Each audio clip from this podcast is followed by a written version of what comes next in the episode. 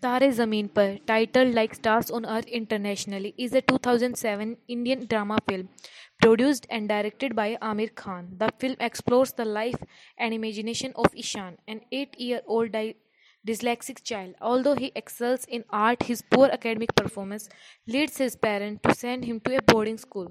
Ishan's new art teacher suspects that he is dyslexic and helps him to overcome his disability. Darsheel Safary stars as 8-year-old Ishan and Khan plays his art teacher. Creative director and writer Amole Gupte, ini- Gupte initially developed the idea with his wife Deepa Bhatia, who served as the film editor. Shankar Ehsan Loy composed the film score and Prasoon Joshi wrote the lyrics for many of the songs. Principal photography took place in Mumbai and in Panchgani's New Era High School, and some of the school students make appearances. The film made its theatrical debut in India on 21 December 2007, and UTV Home Entertainment released a DVD for Indian audiences in 2008. Disney's later release of the international edition DVD marked the first purchase of distribution rights for an Indian film by a global company. Par has received numerous awards including the Filmfare Award for Best Film for 2008 and the 2008 National Film Award for Best Film on Family Welfare. It was India's official entry for the 2009 Academy Awards Best Foreign Film, but did not progress to the shortlist. Eight-year-old Ishan Avasthi dislikes school and fails every test or exam. He finds all subjects difficult and is belittled and berated by his teachers and classmates. However, Ishan's internal world is full of wonders that he is unable to convey to others.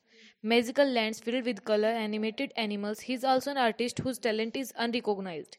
Ishan's father, Nand Kishore Avasthi, is a successful executive who expects his children to excel. Ishan's mother, housewife Maya Avasthi, is frustrated by her inability to educate her son. Ishan's elder brother, Johan, is exemplary scholar and athlete, which Ishan is frequently reminded of. After receiving a particularly poor academic report, Ishan's parents send him to a boarding school. There he sinks into a state of fear and depression. Despite being befriended by Rajan Damodaran, a physically disabled boy, and one of the top students in the class. He even contemplates suicide by climbing up the fence on a terrace, which Rajan manages to save him from. Ishan's situation changes when a new art teacher, Ram Shankar Nikumbh, joins the school's faculty and instructor at the Tulip School for Young Children with Development Disabilities. Nikumbh's teaching style is markedly different from that of the strict pro- predecessor and he quickly observes that Ishan is unhappy and contributes little to class activities. He reviews Ishan's work and concludes that his academic shortcomings are indicative of dyslexia. On his on his day off, Nikumbh sets off to Mumbai to visit Ishan's parents. Nikumbh is surprised to learn that Ishan is passionate about painting and shows great talent in art. Nikumbh then asks Avasthi as to why he sent Ishan to a boarding school. Avasthi replies that Ishan was an ill mannered boy and was a poor student. Nikumbh shows Ishan's mother her son's notebook and gives an analysis of the script. Nikumbh deduces that Ishan has severe difficulty in understanding letters and words.